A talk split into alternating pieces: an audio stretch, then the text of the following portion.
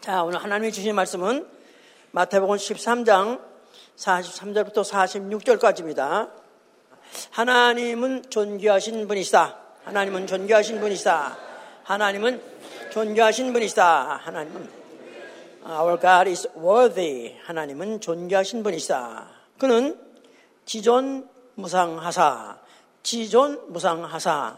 그 말은 높으시고 무상. 그 위에는 없다 그 말이죠. 그러니까 아주 지극히 높은 걸 말하는 거예요. 지존 무상. 이건 이사야 57장에 있는 그 원문대로입니다.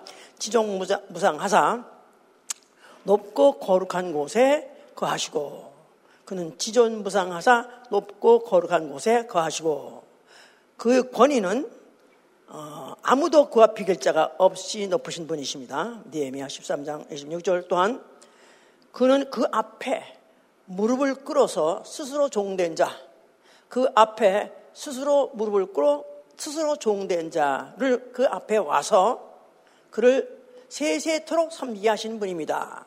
세세토록 섬기기를 원하십니까? 아이고 세상에서도 섬기는데 또 가서 섬겨?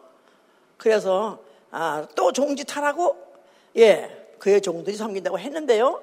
그 끝에 보니까 22장 3절 5절 보니까 종으로서 섬기기는 하지만 그들이 세세토록 왕노릇 하리로다 그 말이에요. 종이긴 하지만 세세토록 왕노릇 한다.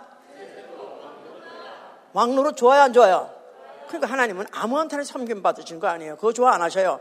천사한테 영원히 섬김 받는 거 안 좋아하십니다. 천사는 종이니까 왕된 자, 왕 멸류관 쓴 자들의 섬김을 세세토록 받으시려고 이 땅에 있는 동안에 그걸 그가 누가 된 자? 그리스도를 위해서 스스로 종된 자. 그리스도 앞에 무릎을 꿇고 스스로 송된 종돼서 섬겼던 자를 데려다가 거기 가서 섬기에 또 하시되 그러나 그때는 왕노릇 하면서 섬기게 한다는 거예요. 좋습니까?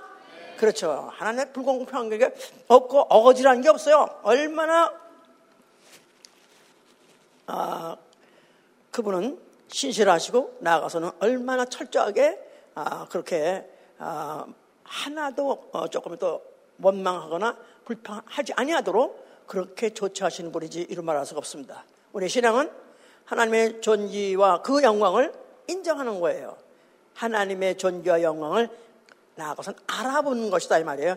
즉 다시 말해서 하나님의 존귀와 영광, 소위 말해서 최고의 가치, 그 가치를 알아본다 그 말이에요. 하나님의 영광과 존귀, 최고의 가치를 알아보는 것. 그게 우리의 신앙이에요. 그 최고의 가치. 하나님이 생각하기엔 하나님의 존귀, 하나님의 영광, 그걸 드러냈을 때 알아봐야 되는데, 그걸 알아봐야 되는데, 그걸 알아보는 거, 이게 바로 우리 신앙이다. 그 말이에요. 자, 그런 사람의 신, 신앙 생활, 생활이라는 것은 이제 자기의 소유를 다 팔아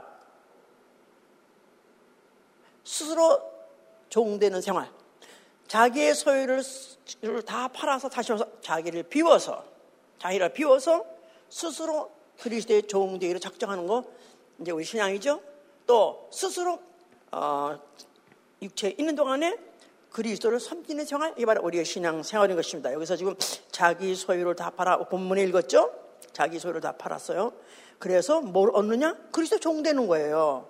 그러니까 그리스도의 종, 그리스도를 섬기는, 하나님을 섬기는 종이라는 직분, 직책을 얻는 것이다. 그 말이죠. 왜 한국말에 매관, 매직이라는 말이 있어요. 매관, 매직, 이제 한문으로 한다는, 어, 팔매, 살매, 이렇게 파는, 파는 것도 매고 사는 것도 매라는 뜻이 있어요. 이제 그거를 어, 아시는 분은 아시지만 나중에 찾아보세요. 인터넷 가면 다 찾아볼 수 있어 매간 매직. 자 이런 것을 굉장히 생각할 때 어, 떤 직분을 관해서 나라에서 관가에서 팔고 또 돈으로 사고 이런 걸 매관 매직이라 해서 굉장히 악덕으로 생각하고 부패로 생각하는데 이거는 근래 얘기예요. 천, 19, 아니 19세기 중반 이전에 19세기 중반 이전이라면 1850년 전이라는 뜻이겠죠?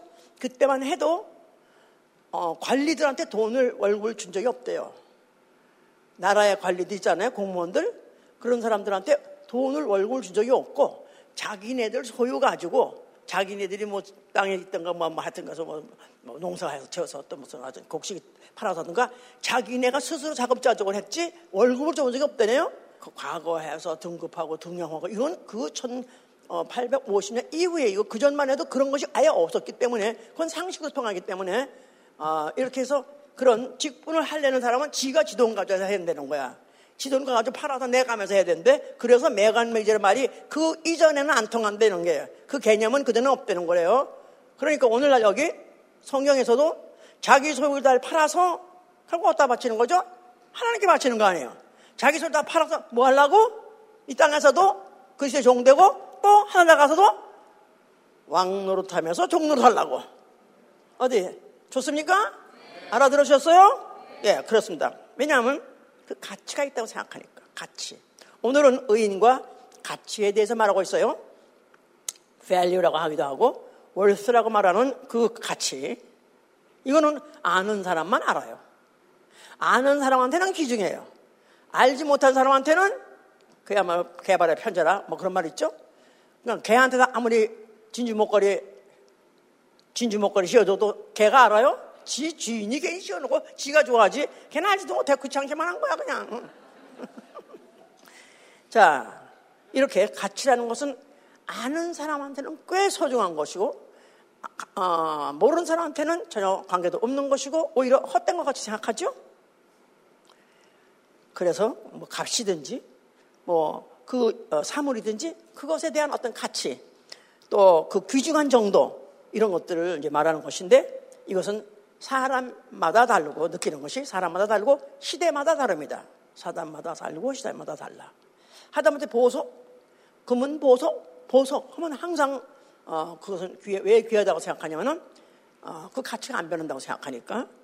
그래서 어, 뭐 그 가치, 그 밸리드 뭐 그것도 안 변하고 그 자체가 무슨 질량이든지 아니면 색깔도 안 변한다고 생각해서 사실은 그래서 금은 그건 뭐 수천 년 동안 그건 가장 귀중품으로 여기고 그리고 귀하게 생각했었어요.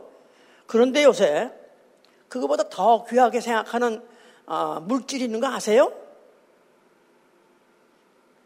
같이 땅에서 나오는 건데 다 보석은 다 땅에서 나오잖아요. 땅에서 나오는 earth, 땅에서 나오는 제품이에요. 그래서 더, 더 값이 있고 더 중요하고 생각하고 그것 때문에 웬만하면 같이 가면 전쟁해 원자 폭탄 쏠지도 몰라. 이런 정도로 귀하게 생각하는 그런 어, 휘토리라는 게 있어요. 휘토류, rare earth element. 그래서 굉장히 아주 어, 드문, 아주 많지 않은 드, 휘, 휘, 희귀하다는 뜻이죠. 토, 소량은 나는 얘기죠. 그러니까 그게 휘토리라는 것이 있어서 그걸 가지고 그게 그렇게 중요하다고 생각하는데 옛날에는 그런 거 다 버렸던 거예요. 관심도 없던 거예요. 그리고 또 알고 보니까 지구 전 세계에 없는 데가 없는, 없는 데 그런데 그 휘토리가 요새는 그렇게 또 중요하다고 생각하고 아니면 그것 때문에 전쟁도 불사한다고 하는 그렇게 하는 정도의 그런 흑의 제품들이 있는데 그게 뭐냐 뭐 망간, 니켈 뭐 이런 것들이잖아요. 그거 가지고 뭘 만드냐 하면은 반도체를 만든다 이거예요. 반도체 아시죠? 반도체들은 다 뭐 아시겠죠? 이거 만나하니까 이거 알지도 못한지 뭐 그 안에 들어있어 그게. 그게 없으면 그것도 안 되고 저것도 안 되고 하여튼 전자제품이 그게 없으면 안 돼. 더군다나 뭐 무기 그거 없으면 안 돼. 하여튼 요새 가면 갈수록 그 전자제품을 발, 발전시키다 보니까 그 안에 재료인 그 히토리가 그렇게 그렇게 중요하다네. 그래서 지금 타이완이 왜 이렇게 만나 핫감자냐 핫포테이토냐 하면은 타이완에 뭐가 있죠? 아세요? TSMC라는 타이완에서 세계 가장 유명한 히토리움 어, 공장이 거기 있어요. 그래서 미국도 지금 거기를 갖다 그 타이완을 보호하려고 난리를 치는 게 타이완이 이뻐서 그렇다는 게 아니라니까. 그 TSMC에서 뭐 70%나 지금 그런 고급 아, 그런 아, 반도체를 70%나 거기서 생산한대요. 그러니까 그게 만약에 문제가 생기면 그러면 온 세계가 다 셧다운이야 다. 다 셧다운이야. 그렇기 때문에 그렇게 뜻이야. 그러니까 이제는 옛날에는 금 은 보석 그렇게 좋았는데 이제는 그게 아니더라. 이말 알고 보니까 이제 아십니까? 예. 그런데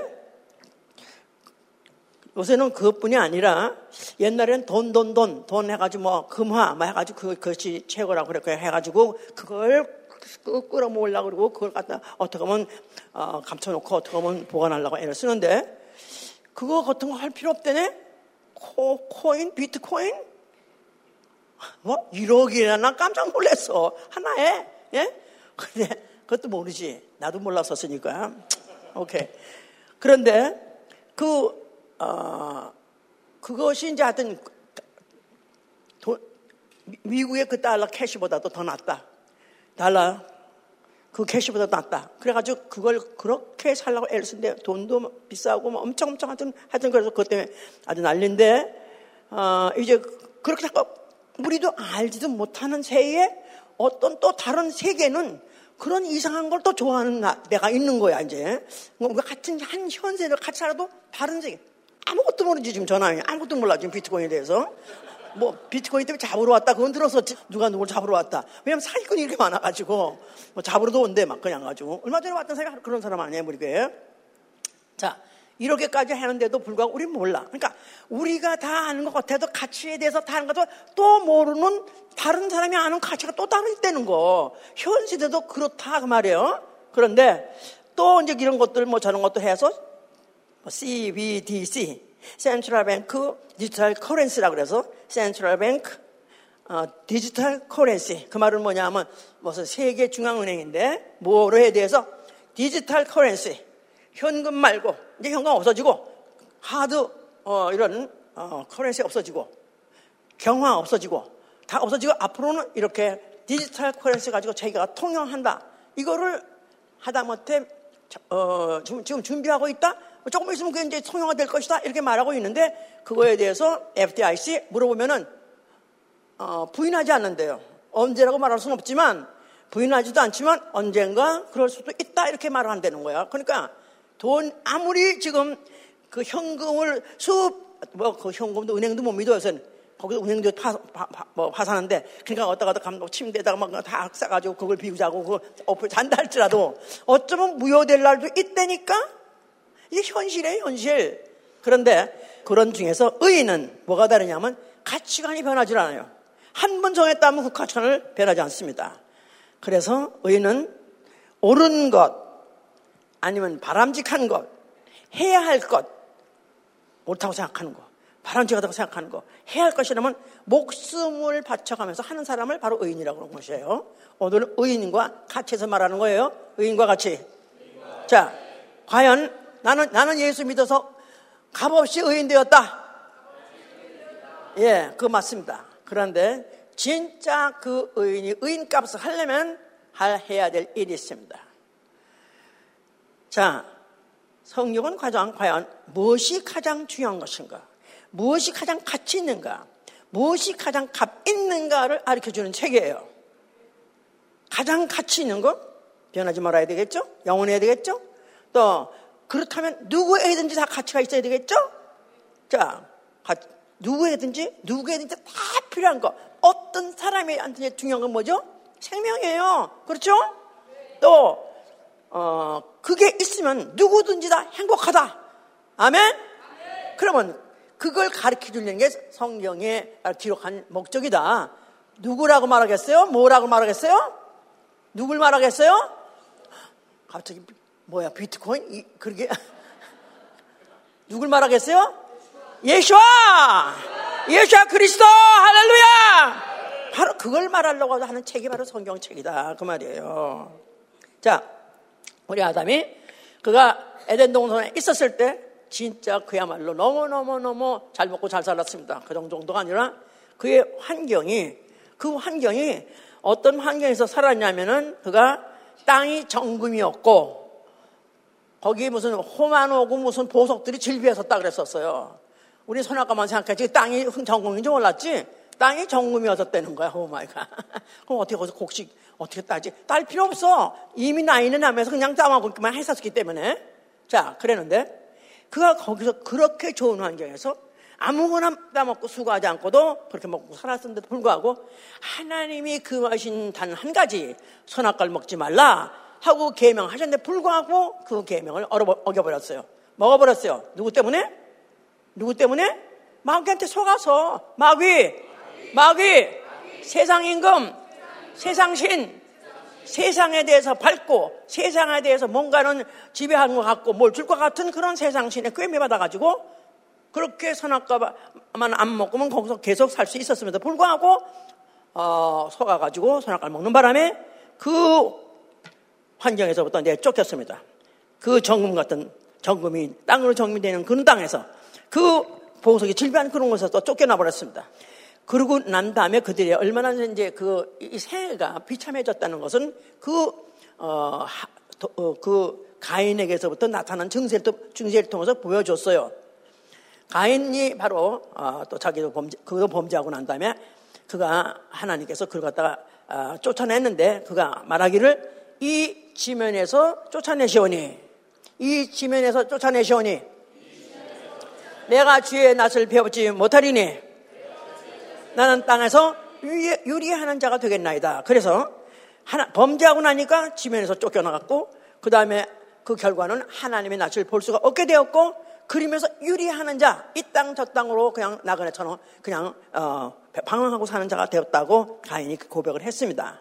자, 이런 상태에서 세월이 지나서 하나님이 이스라엘을 애굽에 종살이 하게 하시고 모세를 보내셔가지고 어, 출애굽을 시킵니다. 그래서 그들을 어, 출애굽하자마자 그들을 어, 광야로 어, 나가게 하셨어요. 광야, 젖과 꿀이 흐르는 땅으로 인도하신다고 하더니 이게 웬일이야? 광야로 가게 됐습니다. 자, 광야로 가게 되면서 아직까지 그들에게 훈련이 안 됐기 때문에 훈련을 시키려고 광야로 보낸 거예요. 자, 그래서 거기서 뭘 먹고 살게 됐다? 40년 동안에 만나를 먹고 살게 됐다 그랬어요. 예. 그래서 여기 이제 신명기 8장 3절 보시면은 보세요. 왜 하나님이 그들로 하여금 광야로 가 들어가게 하셨고 또 왜 그들로 하여금 어, 이상하게 조상한테도 들어보지 못했던 그런 이상한 만나라는 걸 자그마치 40년 동안 40년 동안 먹고 살게 했는가? 신명기 8장 3절에는 그렇게 말하고 있습니다. 너를 낮추시며 너로 줄이게 하시며 또 너로 알지도 못하는 내 열조도 알지 못하던 만나를 내게 먹으신 것은 사람이 떡을만 사는 것이 아니요 여호와의 입에서 나오는 모든 말씀으로 사는 줄을 너로 알게 하려 하심이라. 듣도 보도 못하던 만나를 그들이 40년 동안 먹고 살게 하신 이유는 하늘에서 내려주시는 아침에 새벽엔 지락하게 눈만 뜨면은 만나가 내려와 있는 거예요.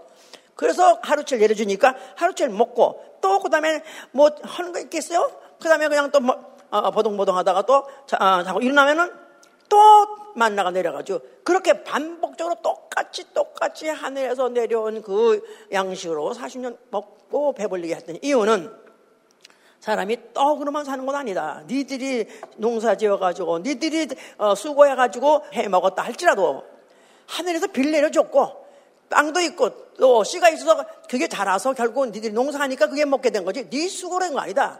하나님에 의해서 니 먹고 사는 것이다. 그러면서 거기다가 그럴래니까 너 사람이 떡으로만 사는 것이 아니라 여호와의 입에서 나오는 모든 말씀으로 사는 줄을 너희로 알게 하렴이라. 그래서 인간의 노력이나 수고로 되는 것이 아니라 하나님이 너희 먹이신다. 이것을 심으시려고 심으시려고 또 19절에는 그들에게다가 어, 내가 만일 내 하나님 여호와를 잃어버리고 다른 신들을 쫓아 그들을 섬기며 그들에게 절하면 내가 너에게 증거하노니 너희가 정령이 멸망할 것이라. 그러면서 어, 그들에게 음, 하나님이 그들이 기억하게 하시는 기억하게 17절에 보니까 네가 마음에 이르기를 내 능과 내 손으로 내 손의 힘으로 내가 이 재물을 얻었다 할까 하노라. 내 하나님 여호와를 기억하라. 그가 네게 재물 얻을 능을 주셨습니다. 재물 재물 얻을 능 재물 혹시 내게 재물이 있다 이 말이에요. 그래서 그 재물을 내가 수고해서 내가 머리 써가지고 어, 내가 노력해서 벌었지 그렇게 생각하지 말라는 것입니다. 하나님이 내게 재물 얻을 롱을 주셨기 때문에 네가 소유하 잠깐 잠시 소유하고 있는 것이다. 그래서 재물과 재물 얻을 롱을 분리하려는 거예요. 재물과 재물 소유할 능력, 재물, 재물 소유할 능력. 그러니까 사람은 재물을 좋아해요? 돈이면 다 되니까. 돈이면 최고니까. 못하는 거 없으니까. 하다못해 뭐 죽, 어, 죽은 놈도 불러올 수 있다고 이럴 정도로 그렇게 돈을 중요하게 생각하는데 그 재물이 중요한 게 아니라 재물을 너에게 붙여주시니 너에게 소유할 수 있도록 권리를 주신 그거를 잊지 말라. 그래서 이것을 두 가지를 여호와의 입에서 나는 말씀으로 산다는 사실. 또 너희가 수고해서 어떤 물질을 얻는다 하면 그네 꾀로, 네 수고로, 네 노고로 되는 것이 아니라 하나님이 그 권리를 줬기 때문에 소유하는 것 뿐이다. 그렇게 심으셨던 것이 광야 40년 생활의 결산이다. 그 말이에요. 자, 그래서 그들에게다가 계명을 주셨어요. 그 십계명 중에서 재물과 관계되는 거 너희는 너희의 이웃의 소유를 탐하지 말라. 이웃의 소유를 탐하지 말라. 이웃의 남정도 탐하지 말라. 이웃의 여정도 탐하지 말라. 이웃의 소도 탐하지 말라. 이웃의 나귀도 탐하지 말라. 그래서 이웃 거, 이웃의 소유라는 것은 일체 내는 소유 그에 대해서 탐하지 말라는 것입니다. 탐하지 말라는 것은 탐한다는 것 자체가 남이 갖고 있는 것을 부러워하고 또 그것을 갖다가 보면서 나도 갖고 싶다는 그런 어, 욕심이 올라오면서 그러다 보니까 결국은 하나님 말씀대로 그 계명대로 다 살 수가 없도록 하는 아주 그 원인적인 그런 이유가 될 수 있기 때문에 일체 탐하지 말라. 너희는 너희 소유로 일용할 양식 하루 있으면 그것을 만족하라는 것입니다. 하루치 양식, 하루에 일용할 양식이에요. 만나는 딱 하루치 양식만 주십니다. 하루치 양식, 그거 가지고 너희는 만족하고 살라. 그렇게 사는 거예요. 사람이 사는 게, 그게 사람이 사는 거랍니까? 그게 바로 성경에서 사람이 사는 어, 원형이다. 그 말이에요. 하루치 양식으로 만족하라. 그래서 딱딱 그, 그걸 오죽하면 만나러 갔다가 또 걸터듬이란 말이야. 한국말에 걸터듬이라는 그 탐심이 작동을 해가지고 그래서 만나러 갔다가 그 이틀치를 또 그냥 있는 대로 더 많이 왔다 갔다가 강을에다 갔다가 하단 갔는데 그 다음 날 아침에 다 썩었어? 유효기간. 만내 유효기간. 하루밖에 없어요. 아무리 수고하고 아무리 애써봤자 딱 갖다 쌓아놨다 그냥 없어지는 것이다. 그렇습니다. 실제로 그렇죠? 우리 인생도 마찬가지예요. 우리 인생들도 사실 아무리 수고하고 아무리 못 쓰고 아무리 노력하고서 물질을 쌓아놓는다 할지라도 다 쓰고 다 쓰고 고날 다 쓰고 간, 간다 거의 없습니다. 그야말로 거지지. 그야말로 하루치 양식 먹는 사람 거지지. 좀 사람처럼 남부, 남부로부터 산 사람처럼 다 냉기고 가. 다 냉긴다가 못 먹고 돼 있어, 그거다. 결국은 짓거나 다 집거 아니야. 남이한테 다른 사람들 가져가 다 썩은 거나 마찬가지. 자기한테 관계없는 썩은 양식 마찬가지다. 이제 그 말이죠, 이제. 자, 이렇게 하는 가운데에서 그들은 이제, 어, 이제 하나님의 음, 그 말씀대로 계명들 하라고 해서, 하여튼 해서 바위스라는 사람이 그 어, 전쟁을 잘해가지고 영토도 넓혀뿐만 아니라 어, 각 나라에서 어, 그 규정한 것들을 다 그가 어, 가, 다 가지고 뭐 가지고 오기도 하고 빼서 오기도 하고 뭐 하여튼 전쟁하면 항상 포역해서 오잖아요. 그런 것들과 또 다른 나라 지원해 준 것도 해가지고 성전을 지을 어, 그 어, 자산 모여서 모든 성전을 지을 모든 제목들을 다 많았습니다. 그래서 하나님을 섬기는 그런 어, 성전을 짓기를 원했지만은 하나님께서는 다윗에게 허락하지 않으셨어요. 너는 전쟁을 하느라고 피를 많이 흘렸기 때문에 너는 지을 수 없다. 네 아들이 지을 것이다 해서 결국은 다윗은 못 짓고 그 아들이 짓게 됐습니다. 그래서 그것을 솔로몬 성전이라고 하기도 하고 예루살렘 성전이라 해요. 솔로몬 성전, 예루살렘 성전. 자, 그거야말로 만약에 그대로 지금 오늘날 그게 지금도 보존돼 있다면은 아마 아, 지금 세계 관광 명소 제 1등 정도가 아니라 아마 전쟁이 났을 것입니다. 진즉 전쟁이 나가지고 아마 가루도 안 남았을 거예요. 왜냐하면 그 성전 자체가 너무너무 고급 자재로 쓰였기 때문에. 그래서 다 점검. 뭐, 기둥을 백향목으로 한 걸 다 금으로 싸고, 나무도, 대문짝도 다 금으로, 점검을 하고, 하여튼 온 성전을 금으로 다 발랐습니다.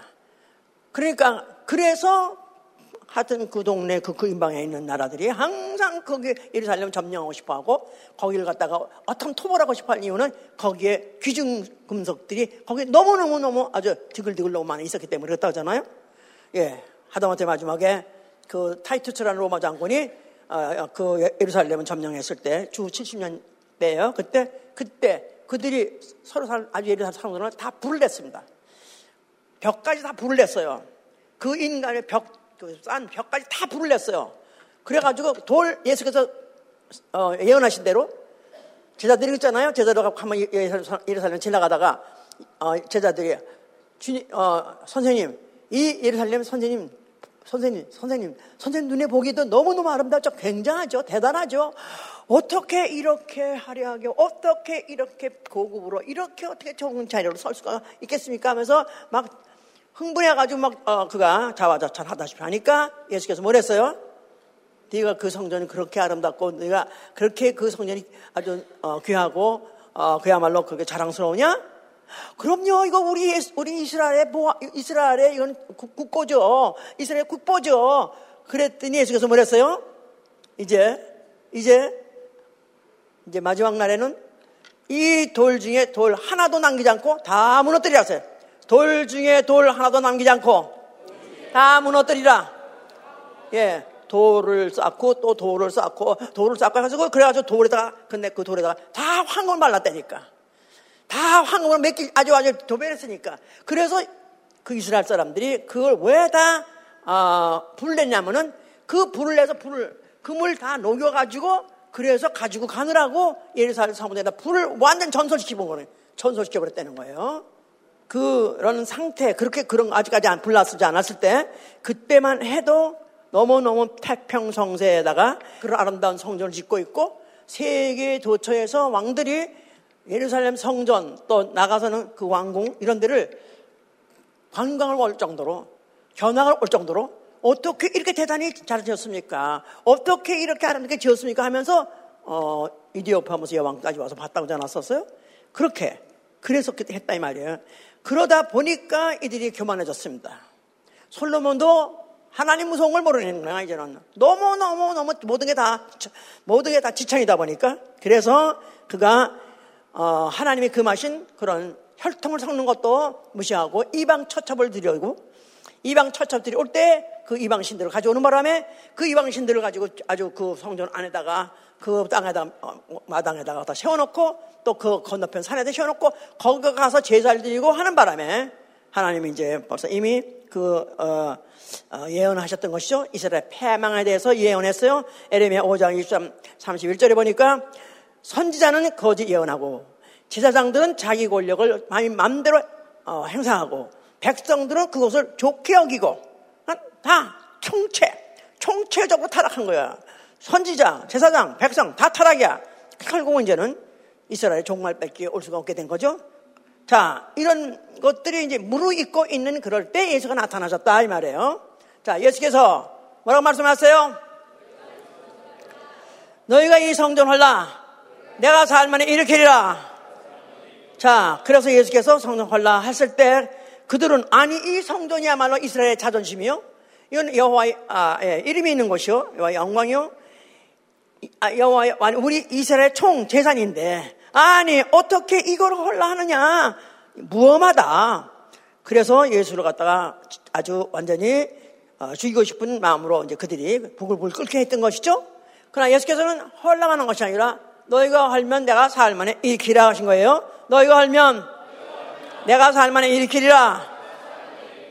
예루살렘 성전 그 소위 말해서 어마어마 어마어마하게 최고의 그 재료로 최고의 공장들이 지은 여호와 이름이 있는 성전 손으로 지은 성전 흙으로 지은 성전 흙에서 나온 그 보석까지 지은 성전은 그냥 헐어버려라. 이제는 끝이다. 왜냐하면 그 성전을 헐어버리고 다시 살 만에 일으키는 그 성전은 성전된 자기 육체라고 해서 성전된 자기 육체. 너희에게 성전이 필요 없다가 아니라 성전은 필요해. 왜냐하면 하나님의 이름이 있는 곳이니까 하나님을 섬기는 곳이니까 성전은 필요하지만 그러나 손으로 짓거나 흙으로 만든 그런 성전 아니고 내가 주었다가 일으킬, 일어날 때 그 성전 그야말로 어, 손으로 지는 것이 아니라 흙의 사료가 아니라 사람이 지은 것이 아니라 내가 일으킬 것인데 내가 죽었다가 살만에 일어나는 그 성전, 내가 일으키는 성전, 하나님이 이제 새롭게 지는 그 성전 그것은 말씀이 육신이 되어. 하나님이 육신이 되어. 예수 그리스도의 육체, 하나님이 육신이 되어. 영이 육신이 되어. 최고의 영광과 지존하신, 지존무상하신, 지존무상하, 지존무상하신 하나님, 최고의 높으신 그 하나님이 자기 있는 성전은 인간이 만든 성전, 손으로 만든 성전, 흙에서 나온 성전 가지고 거기서 영원히 거하지 않을 것이라는 거예요. 지존무상하신 하나님은 높고 거룩한 성전에 계시느니라. 이사야 50장이 거기에 있어요. 높고 거룩한 성전, 높고 거룩한 성전. 사람이 손으로 짓고 손에서 나는 어, 보화, 흙에서 나온 보화, 흙에서 나온 것 가지고 흙으로 만든 흙으로 나온 흙의 것으로 흙의 사람이 만든 그런 성전에 계시지 않는다는 거예요. 하나님 영원히 구할 성전은 그분은 높고 지존 무상하신 분이기 때문에 높고 거룩한 성전, 하늘에서 온 재려 가지고 하나님이 지은 성전, 그 성전에서 하나님이 영원히 섬김 받게 되는 뜻입니다. 그러나 그걸 그들이 알아들을 수가 없죠. 우리들 중에서도 못 알아듣는 분 혹 있나요? 아유, 목사님 그 정도야 다 알아듣죠. 오케이, 됐습니다. 자, 그래서 예수 그리스도께서 그가 성전을 다시 일으킬 때 그 안에 있는 이름 누구죠? 예수와, 예수와, 예수와 이름, 예수와 이름. 자, 그, 어, 그 이스라엘 사람들은 이스라엘의 하나님이에요. 육체의 하나님이에요. 육체를 어, 육체 가지고 어, 율법을 섬기면은 내 평생 어, 선하심과 인자하심 영원히 거하리라. 그 평생 육체 평생 동안에 어, 평안이 거하는 것이 약속돼 있지만은 예수 그리스도 하나님의 아들 바로 인자 해서 인자 인자 인자는 다시 바꿔 말하면 종의 형체를 말해요. 이것도 중요한 구절이니까 또 보세요. 빌립보 2장 우리가 예수 그리스도에서 잘 알아야 될 이유는 예수 그리스도만이 그렇게 사신다. 그래서 대단한 분이가 아니라 내가 이렇게 살았으니 너희도 그렇게 살라 그런 뜻이에요. 그렇기 때문에 또 봐야 되는 거예요. 2장 6절에 보니까 빌립보 2장 6절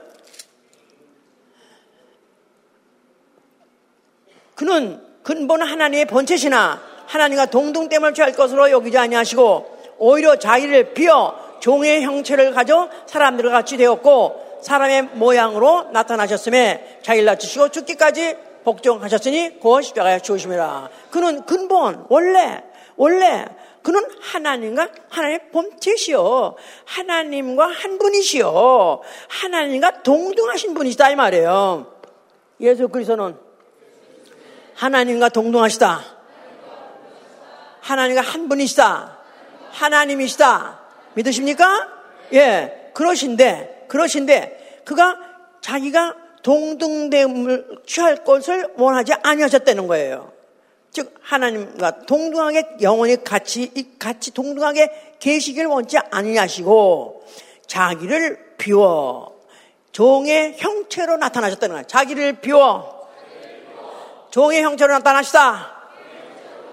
자기를 비우다 그 말이는 여기에서 자기를 비우다. 자기 안에 있는 것을 비우다. 그에게 뭐가 있죠? 하나님은 어떤 분이시죠? 명예가 있는 거예요. 명예. 그래서 no 비어란 말을 영어로 no reputation. 어떤 평판을 받을 것을 원치 아니하시고 그거를 취하지 아니할 것이고 자기가 평판 받을 수 있는 그 명예를 그가 포기하시고 그리고 오히려 자기를 낮추어서 자기를 어, 종의 형체, 종의 형체, 종의 형체가 누구죠? 종의 형체가 피조물이에요. 피조물 사람이에요. 사람으로 나타나신 것이다 이 말이에요. 그래서 벌써 자기를 비웠다는 것 자체가 우리가 아까 왜 이게 중요하냐면 그 어, 보화를 발견한 사람들이 자기 소유를 다 팔아 다 팔아 그 말하고 똑같다 그 말이에요. 자기 소유를 다 팔아 하나님의 소유를 팔아 똑같은 얘기다 그 말이에요. 그렇게 한 이유는 그가 자기를 낮춰서 뭐 사람같이 되어가지고 사람같이 죽으셔서 그럼 나치시되 죽기까지 복종하셨으니 곧 십자가에 죽으심이라. 이러므로 하나님이 그를 지극히 높여. 이러므로 하나님이 그를 지극히 높여. 하나님이 지극히 자기를 높이실 걸 알았기 때문에 그가 자기를 빈 것이다 이 말이에요. 하나님이 자기를 지극히 높이실 것을 믿었기 때문에 그 약속을 갖고 있기 때문에 그는 자기를 비운 것이다 이 말이에요 자기를 비우지 못하는 이유는 자기를 앞으로 높일 것이라는 믿음이 없기 때문에 그런 거예요. 바꿔 말하면 그러죠? 자기가 자기 자기를 비우지 못하는 이유는 앞으로 자기를 높인다는 약속을 믿지 않아서 그렇다. 그 말인 것이다. 그 말이에요. 그 말이에요, 이제.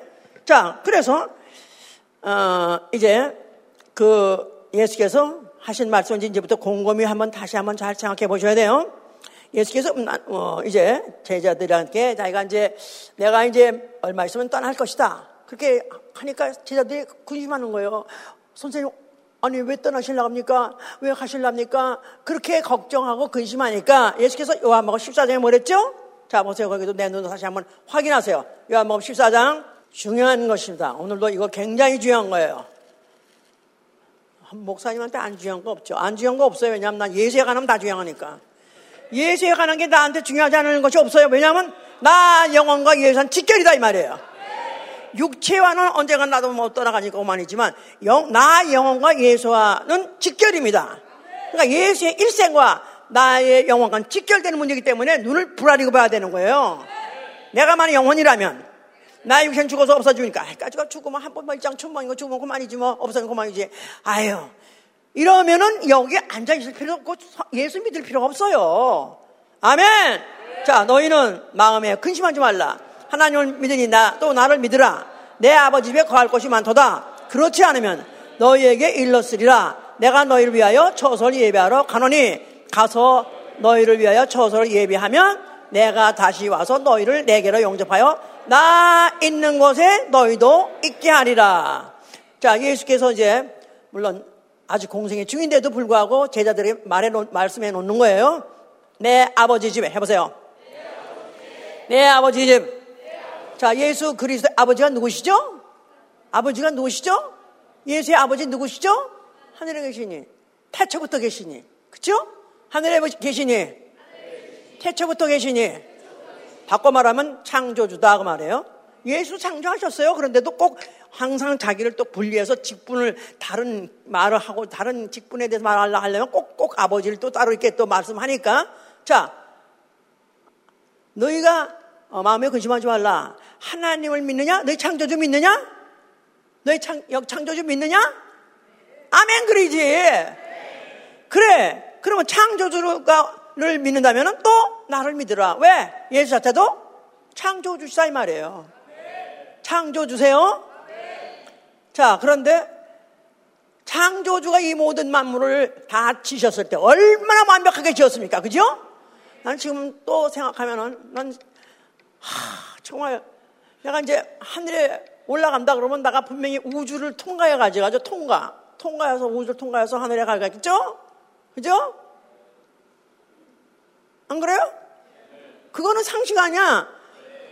왜냐하면 우주 밖에 연기하늘 아버지 집이 있으니까 우주를 통과해야 될 거 아니겠어? 그 얼마나 멀어, 글쎄. 얼마나 멀어. 아니, 뭐, 160억 광년이라나? 160억? 일도 어려울 텐데, 160억 광년을 간다는데, 와우. 언제 가겠어, 그거? 근데 예수께서 강도보로 뭐랬어요? 너는 오늘 죽자마자 나와 함께 낙원에 그냥 곧간 되는 거야. 이게 믿어집니까? 믿어져요? 정신병자들, 다요 정신병자들. 그런데 창조주를 믿다면 이 창조주, 하나님이 이 모든 만물을 이렇게 만물을 기기묘묘하게 그렇게 여러 가지 종류대로 그렇게 많이가 하늘 것도 땅의 것도 보석도 다 그분이 지셨는데 아, 그랬는데 너희 하나님이 아버지 자기 집, 이 우주는 앞으로 불태워 부을 거예요. 그런데도 잘 졌는데 자기 집이 얼마나 잘 적혀 있는가 상상이 가냐 그 말이에요. 상상이 가세요? 난 좀 상상력의 길을 좀 나는 내 안수하고 싶어 좀 상상력이 좀 있어. 나는 그냥 이미지네이션 그게 참 없어요. 나는 그것을 정리하는 건 잘해. 딱 정리해가지고 고수, 고수는 잘하는데 무슨 상상하라 뭐 이렇게 뻥을 튀라면 나는 도저히 지금도 상상이 안 가는 거야. 상상해 보려고 노력하는 거야 지금도 성경을 보면서 이렇다는데 아, 왜 이렇게 상상이 안 가지? 왜냐면 본 적이 없으니까. 그런데 그 내 아버지의 거할 곳이 많다. 그 아버지는 제한 없다. 올리는 사람은 다 올 수 있다. 얼마든지 넘, 넘친다. 얼마든지 다리가, 넘, 다리가 넓다. 그 말이에요. 크다 이 말이야. 크다 이 말이야. 크다 이 말이야. 우주가, 우주가 160억 광년, 영계 하늘이 넓대니까 제한 없다 이 말이야. 얼마나 넓어. 자, 그런데 거기 자기가 간다 그 말이에요. 가는데 내가 갈 것인데 가서 뭐, 뭐 하러 가시냐? 너희 내가 처서 너희가 거할 처서를 내가 예비하러 간다는 거예요. 우리 애가 거할 처서 나 영원히 거할 처서 거기서 예비하러 간다는 거예요. 예비하러 준비하러 그런데 준비가 되면 예비가 되면은 그가 다시 와서 다시 와서 여기서 재림 얘기를 이제 처음으로 본격적으로 하기 시작하는 거예요. 재림 예수의 재림 그러면 뭐 여기다가 갔다 갔다가 뭐 그냥 갔다 잠깐 갔다가 쉬었다 오실라고 합니까? 그거 아니고 거기 가서 처서를 예배라 처서 예배 아니 하나님은 만물을 지을 때는 있으라 한마디로 지었는데 안 그래? 있으라 하니까 빛이 있었고 있으라 하니까 공간이 있어 있어 다 했는데 원타임 그냥 아니요 순간에 순간에 지신데 왜 여기 가서는 현재까지 몇 년 걸려서 2000년이 도안 오시네? 왜 그렇게 공사가 공사 지었대나? 공사가 허, 허가가 안 나서 그러나? 공사가 아니고 무슨 자료가 없어 그러나? 인부가 없어 그러나? 이유가 있어요. 이유가 있다고. 오케이. 이유인다 해서 나중에 듣고 그러면 같은 그분은 처서가 예비되면 오십니다. 처서 예비 시간과 그의 재림 시간은 같은 거예요. 그러니까 그 처서가 예비한다. 그 말은 그가 짓는 게 아니에요. 그가 뚝딱뚝딱 짓는 게 아니에요. 그가 또 예루살렘 성을 그 아름답게 그가 짓는 게 아니에요. 그게 지어지는 시기, 그 시기까지 그가 거기서 기다린다. 그 말이죠. 그가 그래서 그 말을 해주고 하셨는데 하여튼 이제 그가 이런 이제 말을 하시고 여기서 이제 그거 조금 된 아까 이사야 50장 11절에요. 그걸 좀 읽어보세요. 거기를 읽어보시면 참고가 됩니다. 이사야 57장 뭐 14절부터 봅시다. 장차 말하기를 도두고 도두고 길을 수축하여 내 백성의 길에서 거치는 것을 제하여 버리라 하라. 지존무상하며 영원히 거하며 거룩하다 이름하시는 자가 이같이 말씀하시되 내가 높고 거룩한 곳에 거하며 또 한 통회하고 마음이 겸손한 자와 함께 거하나니 이는 겸손한 자의 영을 소성케 하며 통회하는 자의 마음을 소성케 하려 함이라. 다시 읽어보세요. 지존무상하며 영원히 거하며 거룩하다 이름하는 자가 이같이 말씀하시되 내가 높고 거룩한 곳에 거하며 또 한 통행하고 마음이 겸손한 자와 함께 거하나니 이는 겸손한 자의 영을 소성케 하며 통행하는 자의 마음을 소성케 하려 함이라. 지존 무상하신 그야말로 높고 높고 높으신 그 하나님이 높고 거룩한 곳에 거하실 것이다. 그러니까 예수가 말하는 처서는 높고 거룩한 곳에 짓는다 그 말이에요. 높고 거룩한 곳. 예, 왜냐하면 그분 자체가 높으신 분이기 때문에 높고 거룩한 곳에다가 그 처소를 예비하시는데 거기에 들어갈 사람은 누구냐? 통회하고 마음이 겸손한 자와 함께 거하나니 이는 겸손한 자의 영을 소동케 하며 통회하는 자의 마음을 소동케 하려 함이라. 그래서 겸손하고 통회하는 자와 함께 거하시는 처소를 예비할 때 바로 그것이 어디냐 하면 바로 어, 거룩한 성이요. 어, 바로 아버지 집이다 그 말이에요. 거기까지 이제 정리가 됐어요. 제 이렇게 해놨어요. 그러면서 이제 그가 어떤 자, 비유를 말하지 천국에 대한 비유를 말씀하시는 거예요. 비유, 비유, 비유 란 말은 잘 이해할 수 있도록 어, 어, 예수님께서 예를 들어 말씀하실 때 비유를 하기도 하고요. 알아들을 사람만 알아듣고 알아듣지 못할 사람은 못 알아듣게 하는 말씀이 비유예요. 비유는 우리는 막 목사님은 막 어떻게 보면 잘 알아듣게 하려고 막 설, 설명하고 비유를 예를 들어가면 설명하는 걸 비유로 생각하잖아요. 그런데 예수가 쓰시는 비유는 거의 다 거의 다 알아들을 사람만 알아듣고 못 알아들 사람은 귀를 아예 막아버리는 거. 이게 바로 비유다 이 말이에요. 그럼 어떻게 돼요? 우리는 비유를 알아들어야죠. 그렇죠? 만약 비유가 막혀버리면은 하나님께서 난 버린 자가 되는 거예요. 넌 집에 가서 예수님 어떤 사람이 예수님이 병 고쳐줬잖아요. 예수님 그가 예수님이 어, 병을 걸 그가 어, 너무나 이제 신기하고 그러니까 자기도 따라가서 주님 따라가 따라가겠다 그랬었더니 너는 따라오지 말고 넌 네 집에 가서 그냥 네본 것만 말해. 그래도 따라오지 못하게 했어요. 그러니까 예수께서는 그 비유를 알아들을 사람에게는 불러가지고 자세히 설명하시고 밤중에도 설명하시고 근데 많이 알아듣지 못할 자 갖다 싸가지가 없는 영은 싸가지가 없는 영은 아예 들을 그 들어서 어떻게 하면 더 깨닫고 더 알아서 더 잘하려는 그런 생각이 없으면 아예 닫아버린다 이 말이에요. 이걸 안다면 오늘도 내가 한마디도 줄 수 없는 것은 하나님 나 버리는 자가 돼. 나 지옥 가라는 얘기야? 그야! 그러니까 문제다 이 말이에요. 자, 비유로 하는 것이에요. 뭐랬냐면 아까 읽었죠? 본문에서 어린들은 자기 아버지 나라에서 해와 같이 빛나리라. 귀 있는 자는 들으라 거야. 귀 있는 자는 들으라. 비유는 귀 있는 자가 듣는 그리스도의 말씀이다. 자, 그래서 마태원 13장 전체가 다 비유에 대해서 말이에요. 그런데 이제 여기 끝에 가서 막판에 하는 말인데, 천국은 마치 밭에 감친 보화와 같으니 사람이 이를 발견한 후에 숨겨두고 기뻐하여 돌아가서 자기의 소유를 다 팔아 그 밭을 샀느니라. 천국은 뭐냐? 비유로 말하면 이렇다 이 말이에요. 밭에 감친 보화 같다 그 말이야. 천국 밭에 감친 보아. 그냥 폐 어떤 밭이 있어요. 그냥 싸고 아무 아무도 그냥 그냥 누가 이게 누구 땅이야? 아무도 그냥 관심 없는 그런 것 같이 버려진 땅 같은 건 땅이에요. 그런 땅에 어는데 어떻게 된 게 그 안에 감춰 있는 보아가 있더라 말이에요. 근데 그것을 어떤 사람은 어떠다 발견했다 이거야. Oh my god. Oh my god. 아니 이런 보화가 어떻게 이런 밭에 있지? 어카니. 그러면서 너무너무 그가 그 소, 그가 숨겨두고 그걸 밭을 어디, 어디, 어디 열었다가 oh my god 닫아두고는 그 다음에 속으로 기뻐가지고 그냥 걸음아 날 살려라 하고 빨리 가서 하여튼 간에 밭을 갖다가 막 팔았어. 그냥 어떻게 어떻게 팔았어. 그러고 난 다음에 그 돈 가지고 또 뛰어가서 샀느니라. 아멘. 그 다음에 또 천국은 마치 좋은 진주를 구하는 장사와 같으니 급히 극히 진주 하나를 값진 진주 하나를 만남에 가서 자기의 소유를 다 팔아 그 진주를 샀느니라. 이걸 바로 예수께서 천국으로 비교하더라 이 말이에요. 천국. 자, 천국 정이 천국이 어디죠? 하늘나라. 지역적으로 그뿐이 아니라 예수 자신이 천국이에요. 예수 자신. 그래서 예수 자신, 예수 자신을 천국으로 본다. 그 말을 보석으로 본다. 값진 진주 아니면 보화로 보는 사람. 그런 사람은 모든 걸 다 팔아서 자기 소리 다 팔아서라도 사고만 되는 거야. 예수와 나의 것이다. 예수는 나의 것이다. 천국은 나의 것이다. 확실하게 사버리는 사람. 이 비유를 한 거예요. 자, 그러면서 이제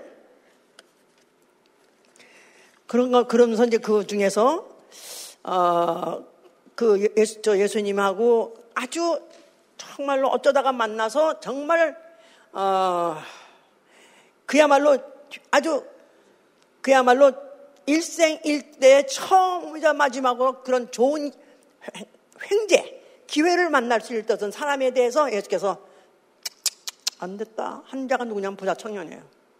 부자 청년. 성경 중에서 아주 안타까운 사람, 아주 unlucky, the unluckiest, 아주 가장 불행한 사람 누구냐? 부자 청년. 그는 예수께서 뭐, 뭐, 또, 올해 또 무슨 뭐, 어, 뭐, 나, 나름대로 또, 어, 율법도 잘 지키고 또 헌금도 곧잘 했던 모양이지. 그러니까 자기 하나도 부족함이 없는 것 같으니까 선생님, 사랑 선생님, 어떻게 하면 영생을 얻습니까? 예수께서 왜 나한테 묻느냐? 네가 율법을 다 지키냐? 그러니까 율법을 다 지켰다는 거야. 어릴 때부터 다 지켰다는 거야. 그리고 그런 사람들은 부자 청년이니까 또 웬만큼 또 자선도 해요. 그런 사람들은 우리 그러니까 자기는 흠없다고 생각해서 만약에 영생이 있으면 내 것이지. 또 하나 간다면 나 같은 사람 안 가면 누가 가? 이런 정도로 해서 예수한테 이제 물어왔다 이 말이야. 예수께서 거기서 들으시면서 자, 네게 한 가지 부족한 거 있으니 네 소유를 다 팔아 가난한 자에 주고 나를 따라오셨어요. 네 소유를 팔아 가난한 자에게 주고 나를 따르라. 거기에서 내 소유를 팔아 너를 비우라 이 말이야. 그냥 아주 완전히 빈깡통 만들라 그 말이에요. 빈 주머니 만들라 이 말이에요. 그리고 너는 가난한 줄 물론 가난해 주는 것도 중요하지만 거기다가 중점을 두는 거 아닙니다. 보통 교회들은 다 거기다 중점을 둬가지고 선행만 하면은 그런 천국 간 줄 알아. 그거 아니요. 거기서 그걸 비우지 아니하면은 예수를 따라서 얻기 때문에 그런 것이다 이 말이에요. 다 비우고 나를 따르라. 많이 예수를 따랐다 이 말이에요. 그럼 뭐가 됐죠? 예수의 제자가 되는 거예요. 예수의 제자. 원래 열두 제자 뽑았어요. 그런데 원래 하늘나라 성에도 열두 어, 제자들, 열두 사도들이 다 거기 앉아 있다. 그래가지고 열두 명이 될 거예요. 근데 그 중에서 하나는 아웃되게 돼 있어요, 원래. 누구죠?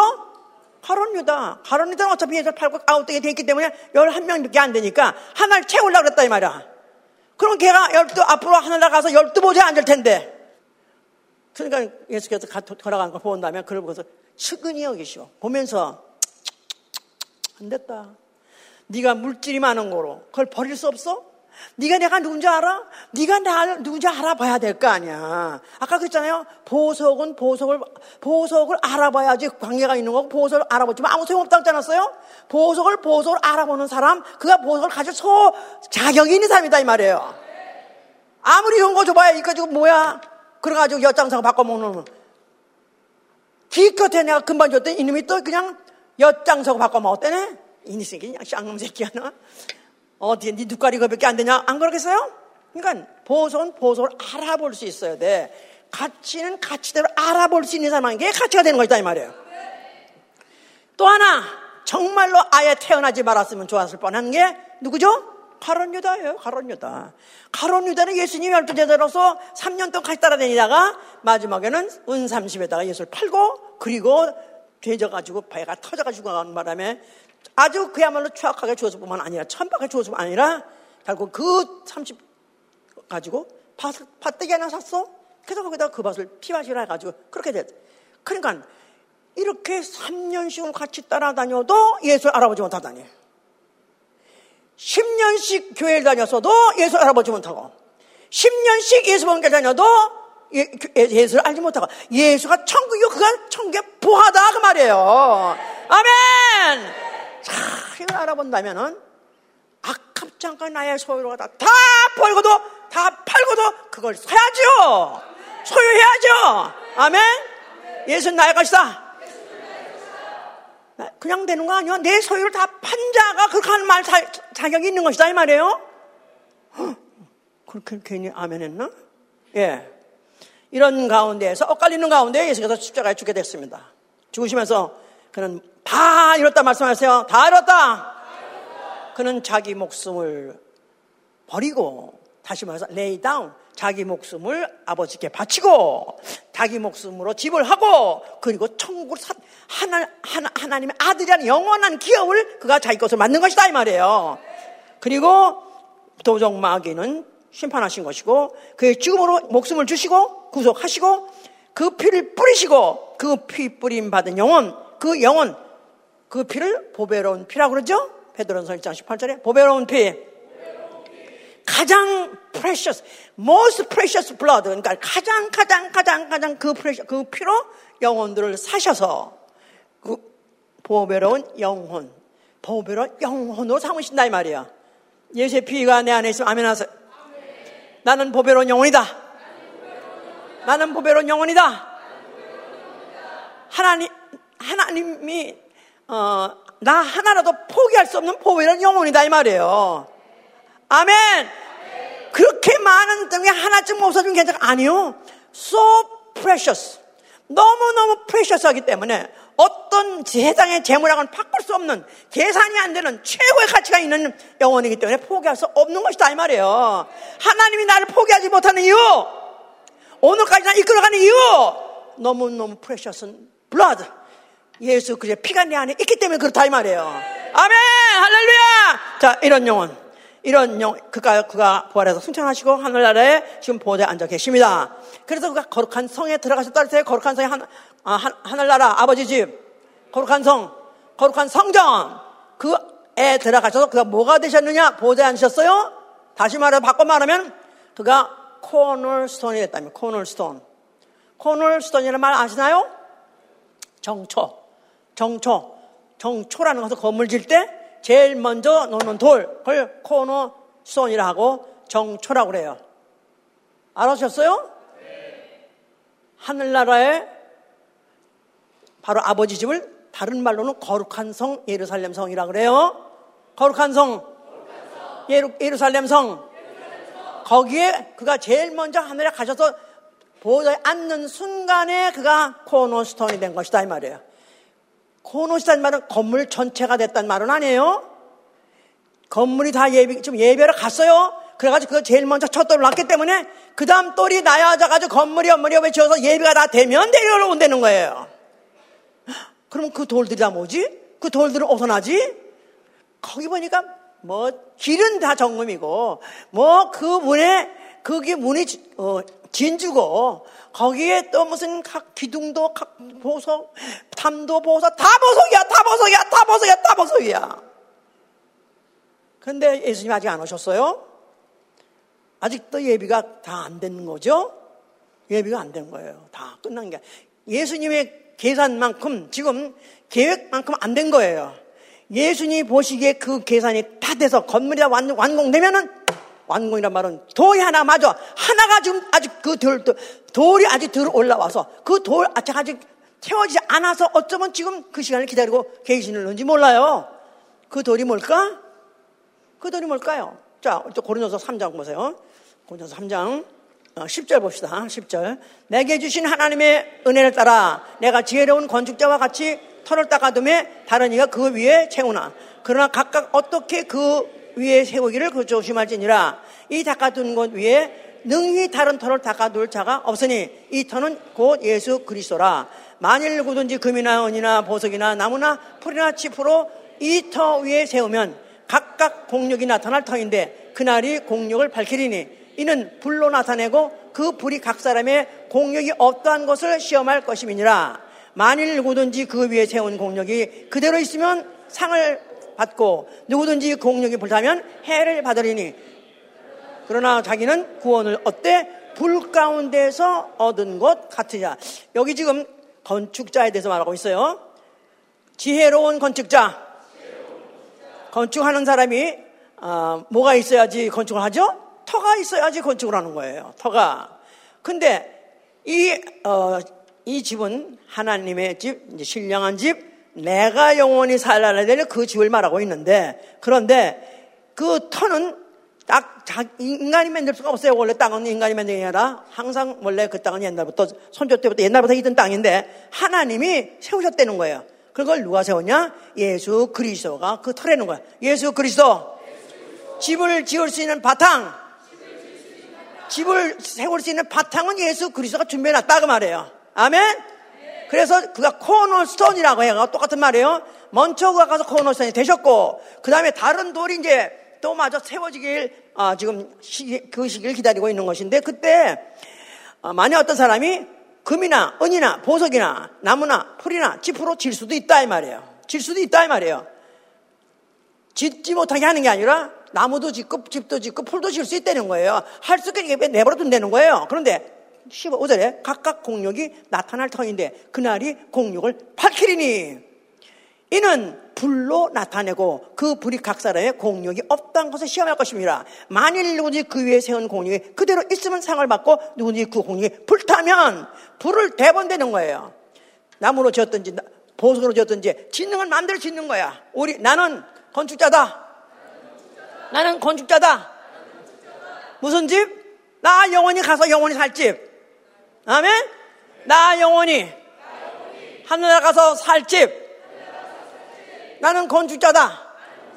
네 마음대로 자료 쓰라 이거야. 땅은 내가 준비해놨으니까. 너가 건, 네가 마음대로 자료 쓰라 이거야. 그런데 보석으로 하든지 금으로 하든지 은으로 하든지 그거 내버려 둔다 이거야. 또하 심지어는 나무로 하고 그렇게도 내버려 둔다는 거야. 아, 또 나 같으면 또, 또 그거 난 가만히 못 참아서 또 하나만 왜 이런 걸로 해? 이거 소용없어. 이거 다 다른 걸로 해야 할 텐데 하나님 내버려 두신다는 거야. 이런 점에서 하나님이 어, 냉정할 때 엄청 냉정하십니다. 생각해 보세요. 하나님은 자기가 해줄 걸 다 해줬기 때문에 독생자 아들을 줬기 때문에 그 이상은 더 베풀 게 없어요. 너희들이 하라는 거야. 근데 정보를 주겠대 정보. 이렇게 하라고 가르쳐 주겠다는 거예요. 알아들으셨어요? 자, 만약에 여섯 가지가 있다면 그 중에서 뭘로 짓겠습니까, 여러분들은? 금이나, 은이나, 보석이나, 또 나무나, 풀이나, 집이나, 뭘로 짓고 싶습니까? 그냥 싸구려, 아무거나 그냥 부담 없는 거, 그거 하고 싶겠죠? 지프로. 또 나무로. 자, 그러면 어떡하죠? 불을 대니까 어떻게 나가? 불을 하면, 불 대면 어떻게 된다는 거야? 탄다는 거예요. 타요. 탈 뿐만 아니야. 탈 뿐만 아니야. 해를 얻을 거예요.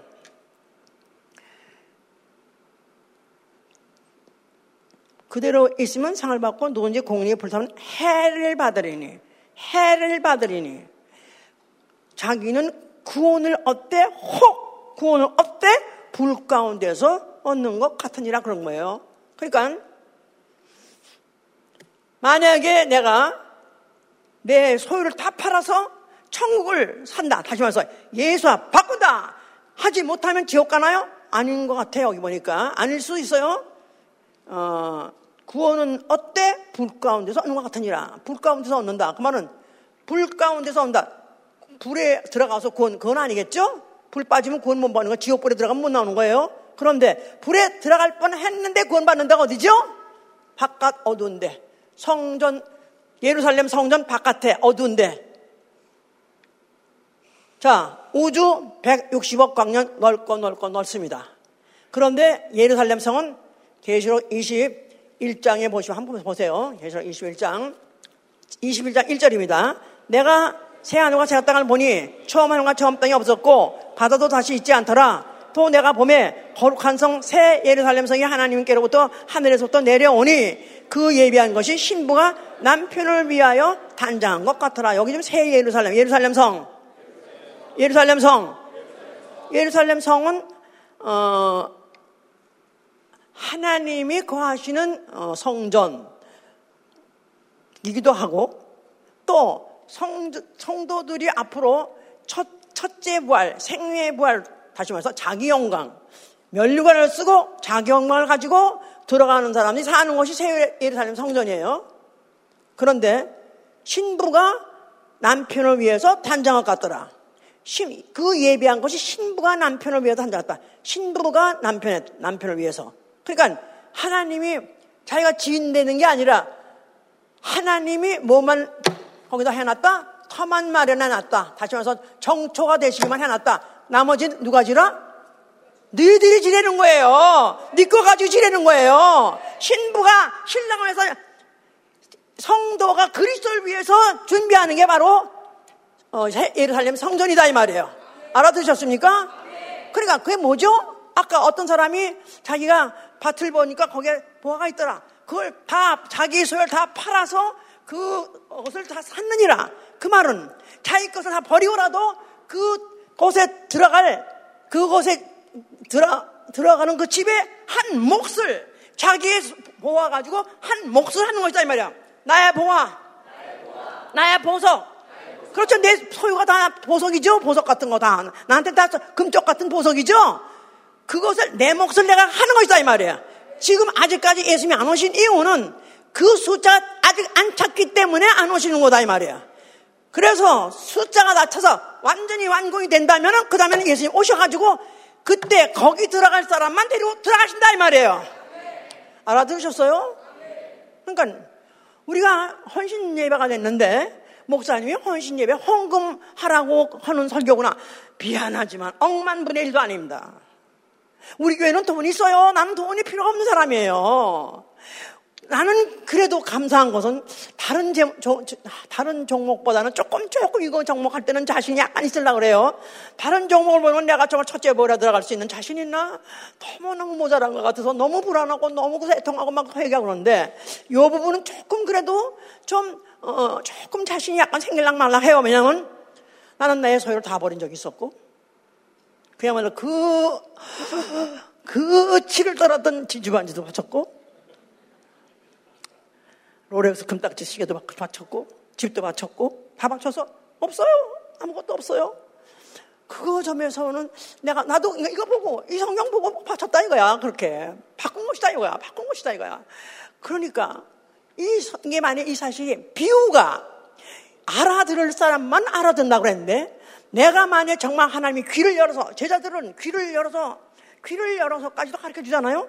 귀를 열어서까지도 나를 듣, 알아듣고 너 네가 지금 갖고 있는 거 그거 아무것도 다 흙이야. 그거 아무것도 쓰레기야. 다 불타버릴 거야. 너 진짜 네가 갖고 있는 건 그게 과부의 두렵던 이든 아니면 원 한 달란트든 내가 보기엔 비록, 비록, 비록 적당했고 남이 보기엔 비록 적당했다 너에게 최고라면 마지막 것이라면 그걸 드리고라도 너 천국을 살아. 바로 그, 딱 거기에 지금 그 아름다운 그 성전에 네가 한 몫을 하고 네 보석으로서 들어가라 말이에요. 모두 보석이 그렇게 많은데 그 중에서 내가 한 몫을 하려고 생각하면 그냥 내 집이요!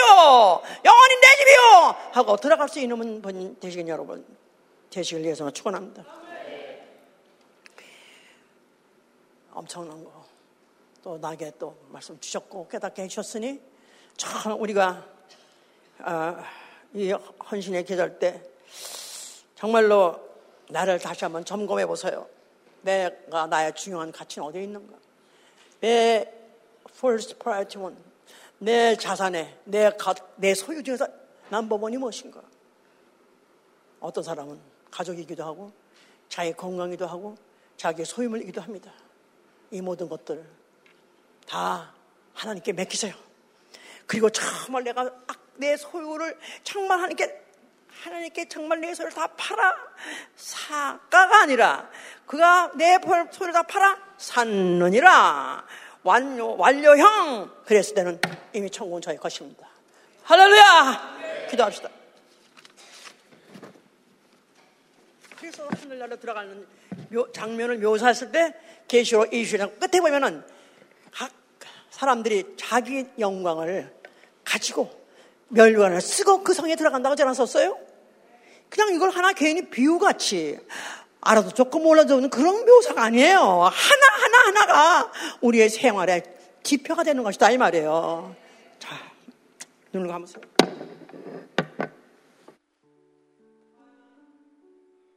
예수 그리스도가 천국, 천국이라고 나는 과연 식별하고 있는 건가?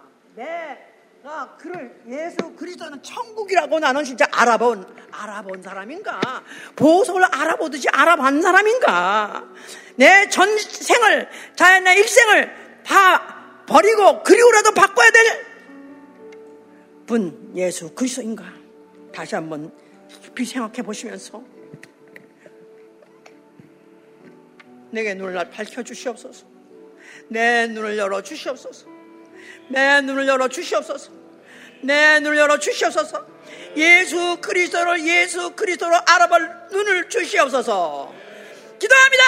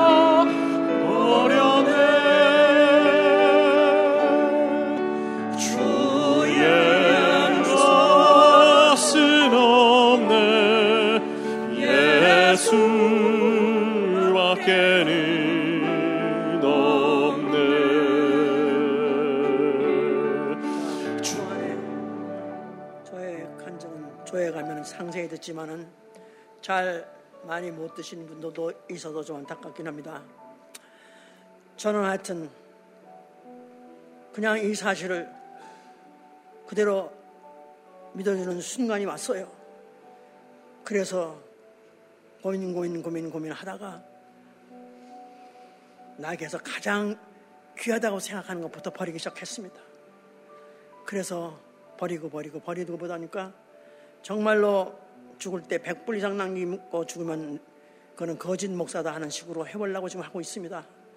혹시 계산이 잘 안 돼가지고 100불이 넘고 혹시 장부가 있는 상태에 죽는다 할지라도 그건 절대로 제가 고의적으로 그런 것이 아니라 계산이 잘못돼서 그런 것이고 나머지 단 그게 100불이든 10불이든 간에 그건 다 하나님께 바친 것입니다.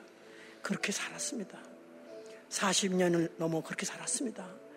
그런데요, 이 세상에서 어쩌면 그가 다 버리면 100배 주신다느니 어쩌면 그렇게 100배가 아니라 만배 그렇게 새록새록 그렇게 시시콜콜 다 넘치게 주시는지 저는 성경이 사실이라고 믿을 수밖에 없는 이 사실은 나의 일생을 보고도 압니다. 난 일생을 보고도 간증할 수 있습니다. 지금은 오히려 돈이 너무 저 개인적으로 없지만 교회 갖고 있는 돈이 많아서 그것 때문에 고민입니다. 어떻게 하면 예수의 이름의 영광을 돌면서 쓸 수 있을까? 그것 때문에 고민합니다. 백만 불도 좋고, 그 이상의 백만 불도 좋고, 하여튼 그렇게 쓰려고 하는데, 이런 사람이 됐어요. 이런 사람이 됐어요. 이게 성경이 사실이에요. 내 소유를 다 팔아서 천국을 사는 거, 예수를 사는 거, 결코 어리석은 게 아닙니다. 이번에도 다시 한번 또 생각해 보시고, 과부 두 랩돈이라도 한 달란트라도 하나님은 기꺼이 받으시니까 이게 나의 전부입니다. 하나님 받으시고 하나님은 두고두고 갚으십니다. 우리 모두가 다 정말 이 예수 그리스도에 대해서 천국에다 눈을 번쩍 뜨시고 식별하는 가치를 알아보는 식별하는 능력을 받으실 예수로 축원합니다. 주 예수보다